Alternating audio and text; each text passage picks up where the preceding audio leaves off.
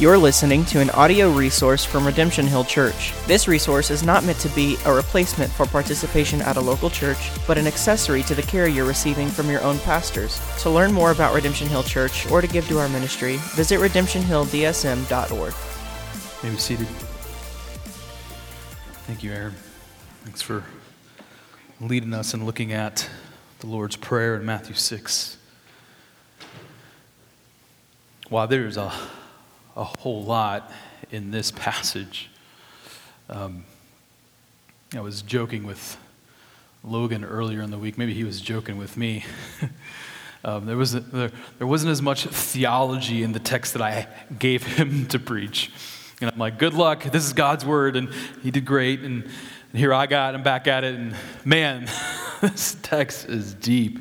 There is a ton here. One would wonder could there be three or four sermons? The answer is absolutely 100%. Um, but I'm taking it in this big chunk. And so uh, we are continuing in our sermon series, uh, The World Turned Upside Down. And the question that I was thinking about earlier as I was preparing to preach to you all is you ever wonder what is the role of the church? Like you all show up and we sing together and we hear the word preached and we participate in the Lord's table and other things are happening. We have community groups, of course. You ever wonder, like, what's the point? Like, wh- why not, in normal times, say, find a community at a gym? Right? Pick your venue. There's lots of different types of community. Why the local church? This, this text gives us a lot of answers. And I'm hoping to fill that out for you this evening. Why are you here right now, sitting here? It's a daunting text. Let me just pray briefly, and then I'm just going to get into it. And hopefully, we're encouraged, and we, that why question is alleviated by the time I'm done. Father, we thank you for your word. It is for us. You have revealed yourself through Christ, the word, and now we read the word. And so we need your help. I need your help desperately. Pray this all in Christ's name. Let me uh, allow you into the Powers house for just a moment. I'm going to kind of tell you something that Sharice knows full well about Sean Powers. Um, I'm a really emotional guy. Um, if, if, you know me well enough, you might, you might be like, okay, I, I know you, you're emotional, I get it. But over, over the years, like, I have cried tears of joy, hurt, pain, disappointment. Some of you uh, might be the same, right? Uh, I've cried over the crucifixion of Jesus Christ. I've cried over the Lord's resurrection.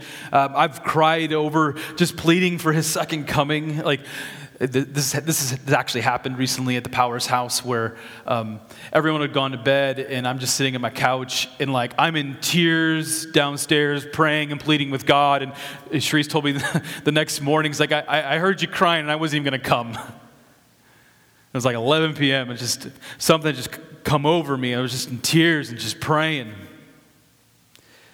And so I've pleaded with God with tears going down my face, even over that, even over things like that He would show His mercy on grace on those who don't know Him, the lost. It's interesting, uh, a bit of a paradox here. Like, I don't like romantic comedies because I know at the end I'll probably end up crying. I'm not trying to make myself out to be some like, you know, super saint who cries over theology, right? Or conversely, like an unstable fool who detaches from truth because of emotion. No.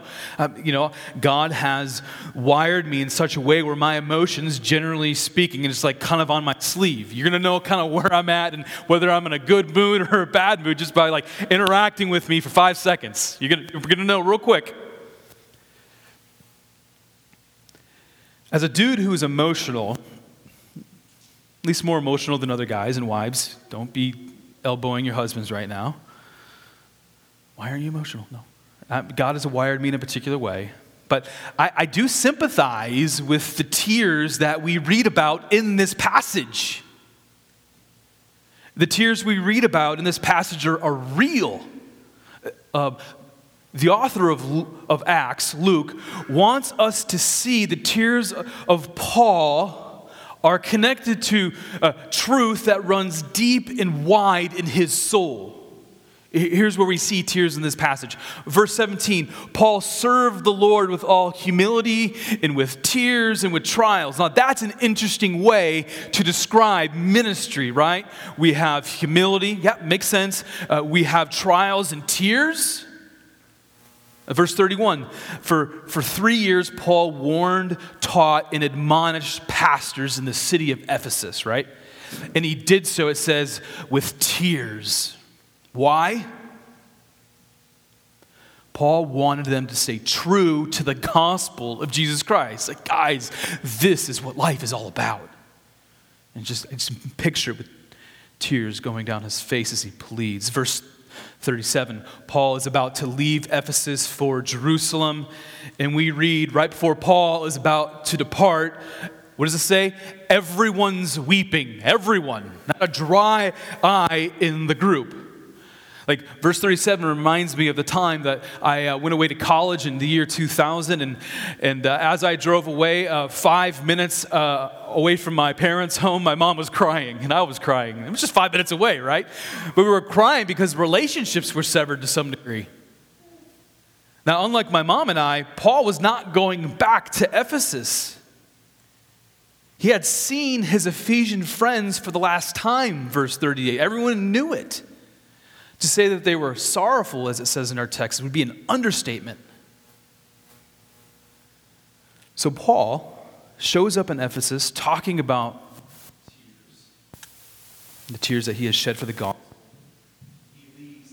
He leaves.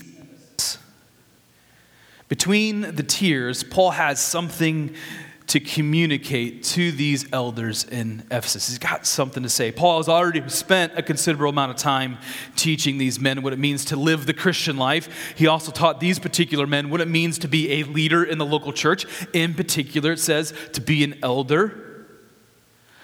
The last words of Paul, the last words that he has to say before these relationships are just severed, they appear to be some of the most significant words that he could say to them. It's like, I'm about to leave. I'm never going to see you again. Here are my final words. From a, like a macro perspective, like a, a big picture perspective, Paul is continuing to teach about the kingdom of God. Verse 25. You might recall I began this sermon series about a year and a half ago now focusing on the advancement of the kingdom of God. The theme of the kingdom of God is a thread that reemerges over and over again throughout our journey in Acts. It's what connects Acts 1 with Acts 28. Talk about the kingdom of God, talking about the kingdom of God. Here's the big idea about the kingdom of God is as a way of reminder, and then we'll look at kind of the micro view, uh, the details of the text. Whenever you bump into the phrase, kingdom of God, you should remind yourself of what God is doing in creation. This is what God is doing. Whenever you bump into the phrase kingdom of God, you should remind yourself the Bible is not talking about your kingdom.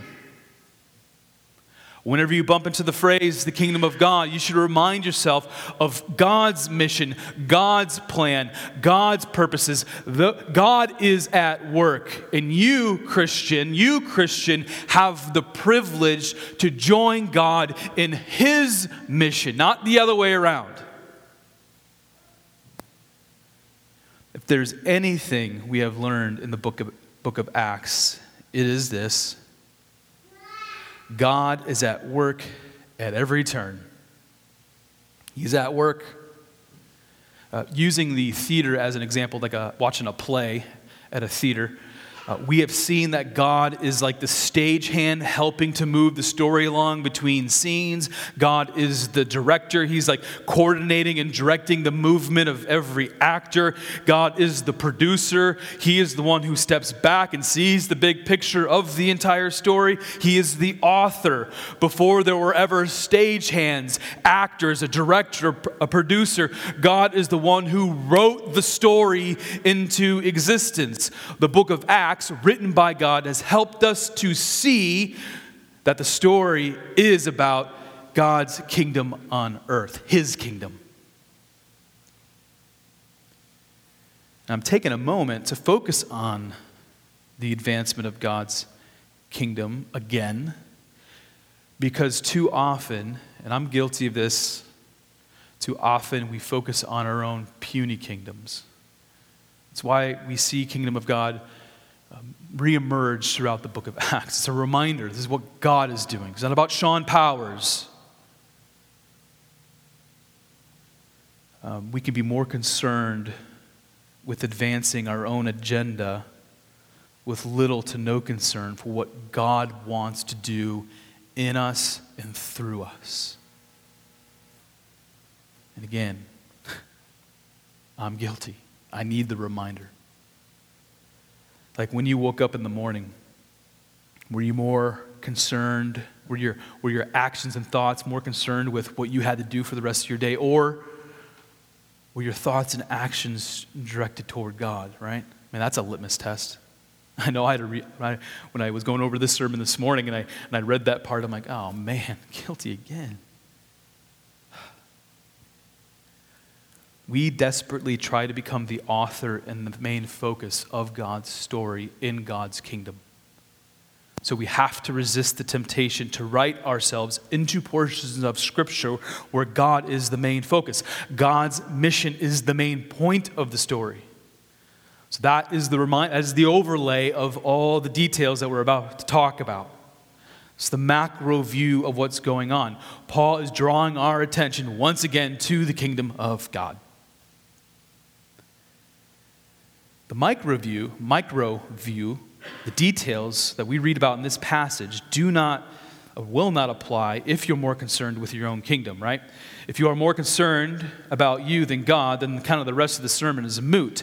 However, however, if your desire is to see God's kingdom advance in your own heart, in your life, in your family, in this church, in your community, then we actually have much to learn about how God's kingdom expands from Jerusalem to the ends of the earth, from the pew where you're sitting right now, and into the world.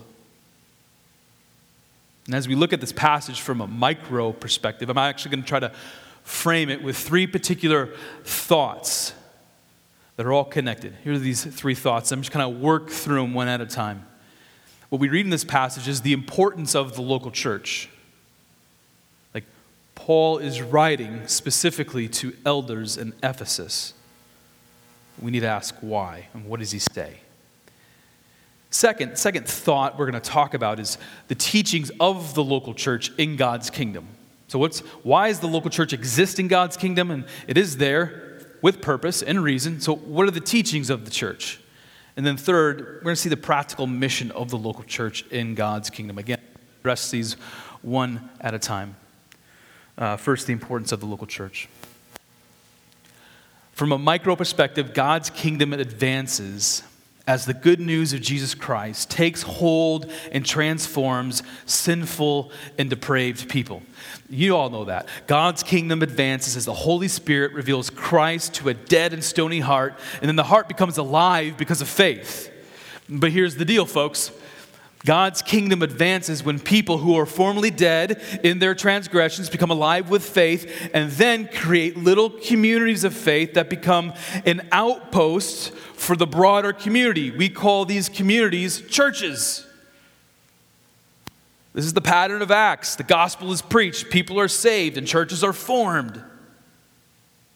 So when I say the church is an outpost, what I'm trying to convey is that the local church is a place within the broader community where the light of the gospel shines forth. Like, that's what we want to be as the local church an outpost where the gospel goes forth like light at a lighthouse. Like, I was thinking about that as an analogy. Um, we used to live in the Twin Cities, and we were, I'd occasionally go to Duluth and, and the western edge of, of um, Lake Superior, which is located in Duluth, Minnesota. There's a bunch of lighthouses, right? I remember going up to Split Rock one time. I was just learning about the purpose of a lighthouse. Well, think about it. Before there was like a GPS, boats were completely reliant on the light that was coming from and beaming forth for miles from that lighthouse, or it's going to crash right into the rocks. In the same way, the church is a lighthouse. The light of the gospel stretches forth for miles for many to see. That's what we want to be. The light pierces through the darkness, illuminating the way forward. So the church plays an integral part in seeing God's kingdom advance deep into our own lives and wide into our community. From Acts 20, we see God has structured the local church. It has leaders called elders. So if you go to the Redemption Hill Church website, you'll notice that I call myself an elder. Uh, Paul is visiting the local church in Ephesus, and the church has multiple elders leading the church, verse 17. Elders are also called overseers in verse 28. The idea of an elder being an overseer is that elders are to protect and guard the local church. Like, from what? I'll get to that in a moment. But for now, I want you to see that the local church, which is a gospel outpost in God's kingdom, is not a collection of Christians gathering together but we see that there's actually order, structure, and leadership. Now, a collection of Christians gathering together surely is a good thing, right? But there's something unique about the way God has defined the local church, the structure and the order He has given the local church. Paul spent approximately three years in Ephesus preparing these local church elders for his departure, right? Paul's ministry in Ephesus was like aggressive. Here's how Paul describes his ministry in Acts 20, verse 20. He says, I did not shrink from declaring to you anything that was profitable. Profitable. In teaching you in public and from house to house. You know, I, I want to have that same disposition that we read about in this particular passage. If there is something profitable to say to you, I want to say it. Even if what is profitable is unpopular. Paul was going to tell them what is profitable them for them to hear, even though, and this is the case anytime you're in leadership in any type of capacity, you got to communicate things that might not be popular all the time. But the question is is it profitable? Like I said, I have to imagine in the context of Paul, he had a lot of unpopular things that were nonetheless profitable for the Ephesian church to hear, even though they may have been unpopular. Also, from that particular verse, verse 20, we read Paul was just like crisscrossing the city, teaching about the kingdom of God. And as he taught, God used his words to save. And as people were saved, leaders emerged. So the local church is important in God's kingdom, it's vital. But what does the local church teach? Now, this is a critical question. What does the local church teach? You could get in your car right now, or right after church, and you can drive within a 30 minute radius and encounter all kinds of churches that teach different messages, right?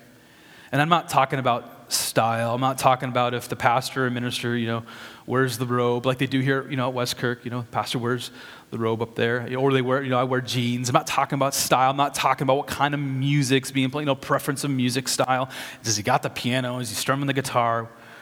Uh, what I'm talking about is the substance of what is being communicated. Substance is always more significant than style.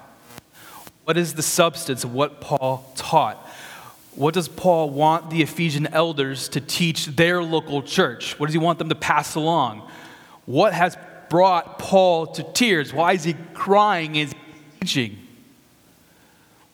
What is Paul pleading with the Ephesian elders about? The answer to these questions is found in verse 21. If you have your Bible, look at verse 21. It says, Paul is testifying both to the Jew and to the Greeks of repentance toward God and faith in our Lord Jesus Christ. Four times in this entire passage, Paul says he's testifying. If you see words repeated, that's a helpful indication there's something being highlighted. Four times in this passage, he says he's testifying. Paul is basically bearing witness to the Ephesian leaders. I mean, if you are standing around and all of a sudden you observe a crime and then you report the crime, you are actually testifying or bearing witness about the crime. Paul is putting it all on the line, saying, guys, this is what really matters in life. Don't be so consumed with all these other things. This is actually what's most important. He is saying, This is what I have seen, and now I am going to tell you. To give you um, an idea of the intensity of the word testify, the Greek root is translated in the English as martyr. So if you kind of distill that word down, that's where we get the word martyr. And you all know what a martyr is. So he is putting it all on the line, preaching about the kingdom of God and training elders with the teaching of the kingdom of God, realizing the risk and the glories of the message. If you want to look again at verse 21, you will notice the teachings of the kingdom of God is for all people Jews and Greeks. God's kingdom is diverse. It's full of people, people who come from different parts of the world, who speak different languages. If a person has a soul and believes in the substance of the message, then a Bolivian has more in common with an American than a person's blood relatives. And then what is the substance? We read it's repentance and faith. Repentance and faith. If someone were to ask me, hey, Pastor Sean, can you sum up for me the message of the kingdom of God, right? We've been going through Acts, and someone's like, just, just sum it up. Give me, the, give me the one sentence takeaway. What is it? Here it is Repent of your sin and turn to God with faith in Jesus Christ. That is the message of the kingdom of God. It is interesting to me that the substance can be so simple and yet so transformative. Repentance and faith. Turn from sin, then throw yourself upon the mercy and grace of Jesus Christ by faith. For a moment, let me separately tackle repentance and faith. You don't find, uh, let me say dif- differently. It's not popular, although very profitable, but it's not popular for churches to talk about repentance from sin anymore. It, it just isn't. But it's one of the dominant messages about the kingdom of God. What did our Lord say at the beginning of his ministry, right? Think um, Matthew 3. Jesus is baptized in the Jordan by John the Baptist, and then we transition to when Jesus is tempted by the devil. And this is, we're just getting into his ministry, and the first thing he says in his ministry are these words from John 4 17 Repent. I mean, he could have said a lot of things, and he did say a lot of things, but his first word to begin his ministry is repent.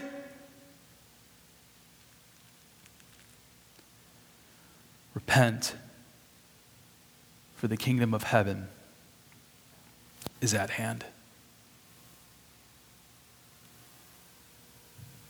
Wow. And what did Peter preach at Pentecost? same message preached by Jesus.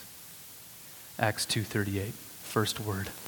Repent and be baptized every one in the name of Jesus Christ for the forgiveness of your sins.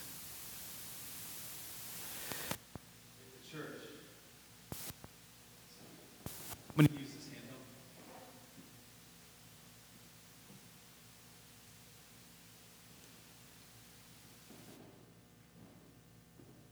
church is not preaching repentance, if it's not preaching repentance, it is not telling its folks about the message of the kingdom of God.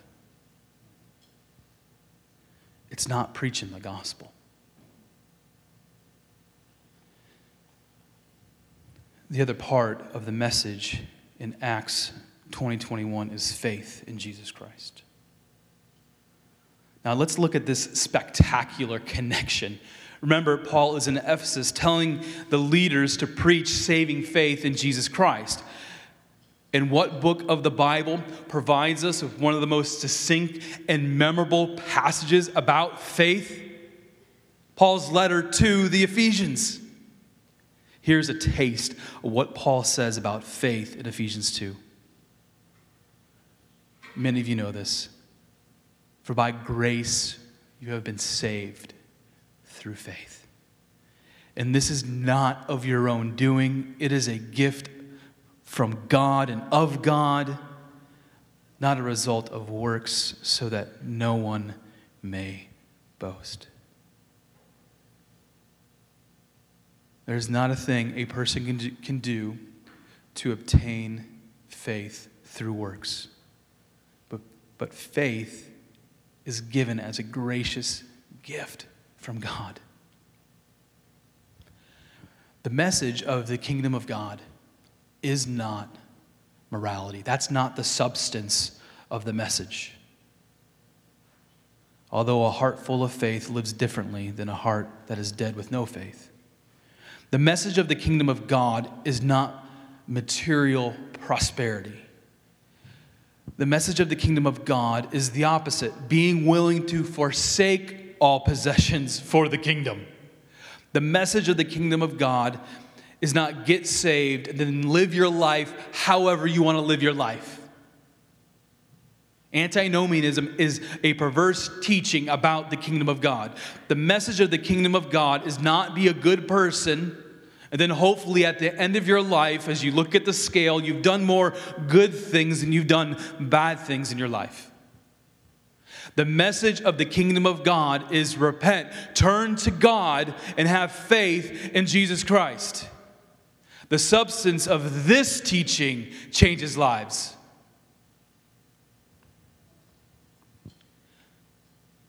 Paul continues to accent the substance of the message of the kingdom of God in verse 27, where Paul states, I did not shrink from declaring to you the whole counsel of God. I think a better translation of this is Paul declared the entire plan or purpose of God. Meaning, from Genesis 1 1 onward, the Ephesian church is looking at the unfolding plan of God to save sinners. From Genesis 1 1 onward, Paul is teaching about the faithfulness of God to save a faithless and rebellious people. God is showing, and this is coming out in his letters, Paul is showing that is only through repentance and faith in the substitutionary and atoning death of Jesus Christ that a person can be made right in front of a holy and just God. The entire purpose and plan of God is given to us in the scriptures, in the Bible. So it should not be a shock when a person comes into this church that they will see our eyes in front of this book. Because it is in the Bible where we read about God's purpose and plan. So, like Paul is there teaching the Ephesian elders from the Old Testament, saying, You want to know what God's plan and purpose is? Go read.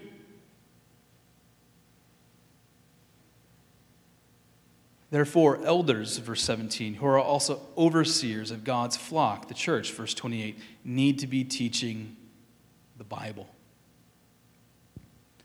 I've said this before and I'll say it again. If a, if a, if a person visits this church and they're like, ah, it's just not the right fit, and I'm, hey, that's cool. I mean, I, I get it. it. There's a lot of different kinds of churches, a lot of different kinds of good churches out there. But I always say, go to a place that is preaching from the Bible and where you're hearing the gospel of Jesus Christ. Don't go to a place that's telling you cute stories. Go to a place that teaches the Bible so you will hear the entire counsel of God's word. You will hear about his plan and his purposes. Preaching and teaching the entire purpose and plan of God means teaching the gospel of Jesus Christ through the Holy Scriptures. It is this message Paul did not shrink back from. It is this message Paul pleaded with the Ephesian elders to continue to preach after he departs. It is this message I'll continue to preach and you will continue to hear at Redemption Hill Church. So, as we've seen throughout the book of Acts and in today's passage, it is the good news of salvation through faith in Jesus Christ that is even worth dying for. Like Paul says that in Philippians. so, if an elder or overseer does not believe it is worth dying for the gospel of Jesus Christ, then he probably shouldn't be an elder and he definitely should not be preaching. That's how weighty this is and significant the message of the Gospels. You got to be worth dying for it. And again, he's talking to Ephesian elders, but that definitely applies to all Christians. In verse 28, kind of working on our third heading now, the practical mission of the church, Paul makes a slight pivot from reminding the Ephesians about the essentials of the kingdom of God to providing a warning and then a picture of what it looks like to be a part of God's mission in the local church. Again, these words are for the elders, but members of a local church should take note. Let's first look at the warning, and then we're going to look at the practical ministry of the kingdom of a kingdom church. We read these sobering words for elders in verse 28. It says, Pay careful attention to yourselves that is interesting. Pay careful attention to yourselves and to all the flock in which the Holy Spirit has made you an overseer to care for the church of God, which he obtained with his own blood. So let's get this straight. A pastor is supposed to take care of himself, take care of the flock, but he needs to take care of the church which God obtained with his own blood.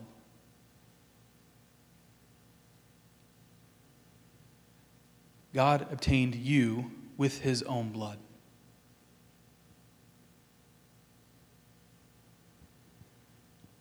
We read that a pastor must care for his own soul.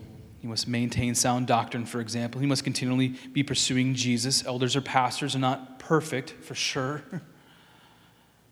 They set an example. Elders do need to care for the souls of those following Christ, right? So as a as an elder or pastor follows Christ, he wants to help others follow Christ so that they can adequately um, look to Jesus and walk in life as disciples. I think part of the caveat for pastors to care for themselves is because of verse 29. In verse 29, Paul speaks aloud what many do not want to admit. There are wolves who want to eat sheep. Wolves can come from the inside as well as the outside of a local church. Like, that is quite the picture. Like, I, I, I am, in a sense, in another sense, a shepherd of a flock of birds at our house, right? And uh, if you've ever never been to our house, we got like the chicken coop, and then attached to the chicken coop's the chicken run. And just about every single night, I, I go outside, and, and the remaining birds I try to shove into the chicken coop. Why? I don't want them to get eaten by coyotes or mink or raccoons. Whether the birds realize it or not, my job is to protect them and keep them alive by getting them into what I call the Fort, Fort Knox of chicken coops. They'll be safe inside there. You stay in the chicken run, you might die. Now, all analogies break down at some point, I get that. But you see how Paul is drawing upon nature to compare the role of a shepherd overseeing sheep. Wolves want to eat the sheep. Wolves want to divide the flock so that it is weaker through numbers. Wolves will do anything it can just to pick off one sheep. But the shepherd comes in with the rod and beats back the sheep. Think about Psalm 23. In what way do wolves try to devour the sheep? What does it say here? Through words, through men speaking twisted things. This is done through what we call false doctrine or false teaching, right? Basically, not teaching about the kingdom of God, but against the kingdom of God. It's basically perverting the true teachings of the kingdom of God. So they're teaching by using words. Words can also be used to create division in the church through spreading lies, in particular, lies about individual people. We call this gossip and slander. The Bible calls it gossip and slander. So words matter. One of the most powerful weapons a person can utilize is its words. It's no wonder that social media, for example, is such a toxic environment. You have a bunch of people who are part of a keyboard warrior society using words to disparage other people.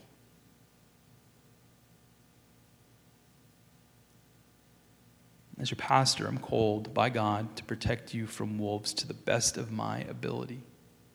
Wolves who want to speak ill of God's church. So, the kingdom of God, we see here, the local church that is working in the context of the kingdom of God is met with opposition, especially if it is preaching the gospel of Jesus Christ. Now, here's the last point from this message after giving the warning about wolves, Paul ends by saying to the Ephesian elders, It is more blessed to give than receive. Verse 35. It's more blessed to give than receive.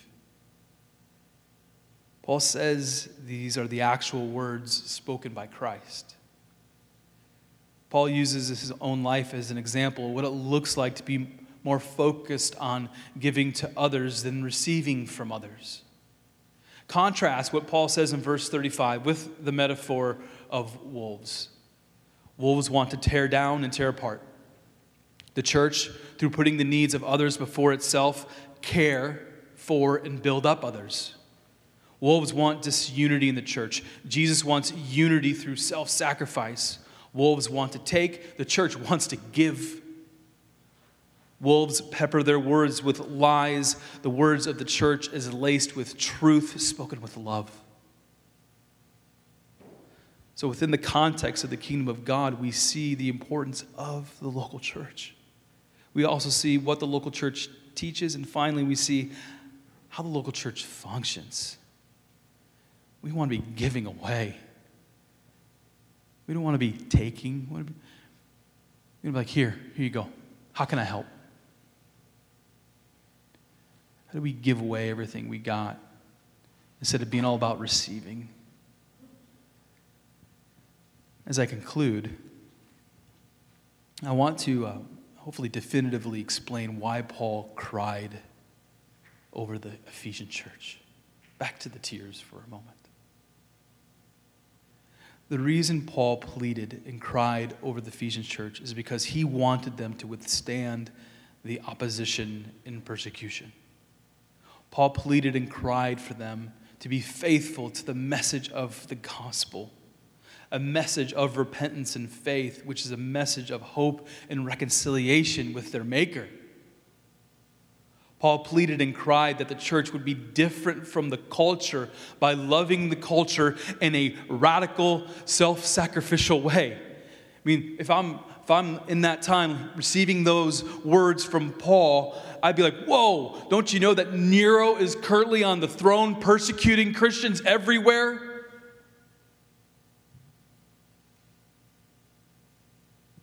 What a radical message.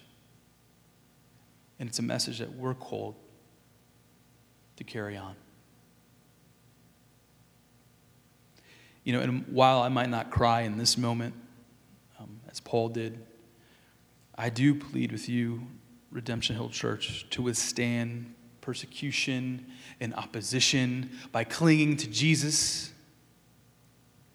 opposition or persecution. Could be just, you know, might, might think of culture wars, but you know what? Actually, where it begins, the opposition begins right in your heart, right here. Fighting against sin, pursuing holiness, because that is what God has called us to do. And we do that by clinging to Jesus, clinging to the truth.